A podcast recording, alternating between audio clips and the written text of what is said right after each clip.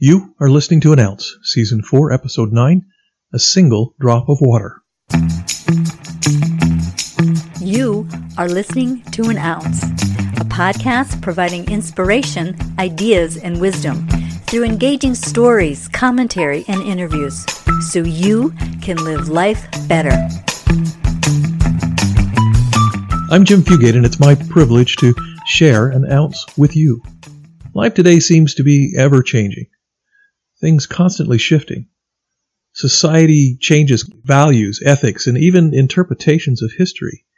Heroes portrayed as villains, scoundrels represented as virtuous. In some cases, even the truly evil is twisted to embody good. Big cities shrink, small ones grow. Technology and so-called settled science transform. I've got a little story that gives a precious perspective on this seeming unstable world we live in. Let's consider this tale from the perspective of our protagonist, a single drop of water. I am a little drop of water, clear and pure and just large enough to be a single drop of dew on a blade of grass early in the morning. I've been around, well, forever, I guess, or at least as long as I can remember. I've been all over this world. One of my earliest memories includes a bit of salt as a tear on the cheek of a child. On a few occasions, I've floated around as steam in a Native American sweat lodge, or, or was it a Norwegian sauna? I often get to evaporate into the air and then participate in huge storms as little raindrops. Snowflakes, those are fun. Hailstones and a few others.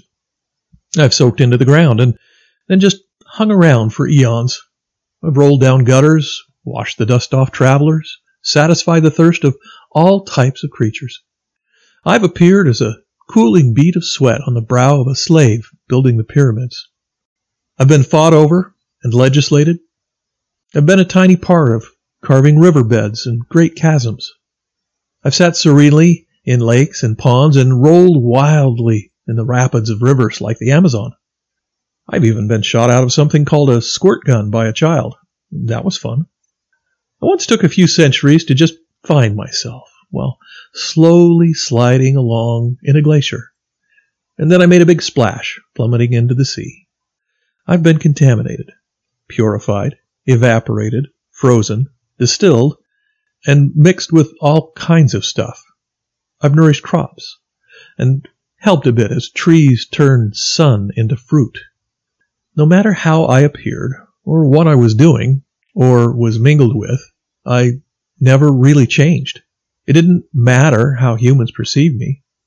Good, bad, welcome or not, I was always two hydrogen atoms holding on to an atom of oxygen, going where the laws of nature took me. So here's the ounce. Ice, vapor, liquid, it's all water. Mixed in a solution or by itself, water is still water. Part of a deadly flood or used to clean a wound. Water is still water. No matter how we find it, how we describe it, the value we give it, or the truth, or the lies that we say about it, water is still water. But the value it has, the power it can project, or the form it takes is determined by what it does. Destroy or create. Take life or give it. It does what it does without choice. Like water, we do what we do. We say what we say. We think what we think and we react as we react. But unlike water, we humans have a choice. We are agents unto ourselves.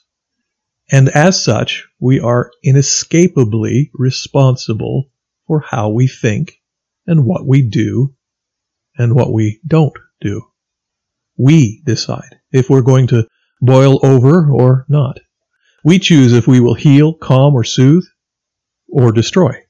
We are responsible for ourselves, whether or not we just go along for the ride or take the wheel. That choice will eventually take us somewhere. And that's it. An ounce submitted for your consideration. Thank you for listening, subscribing to, and sharing an ounce. I'm Jim Fugate, and I'll catch you next time.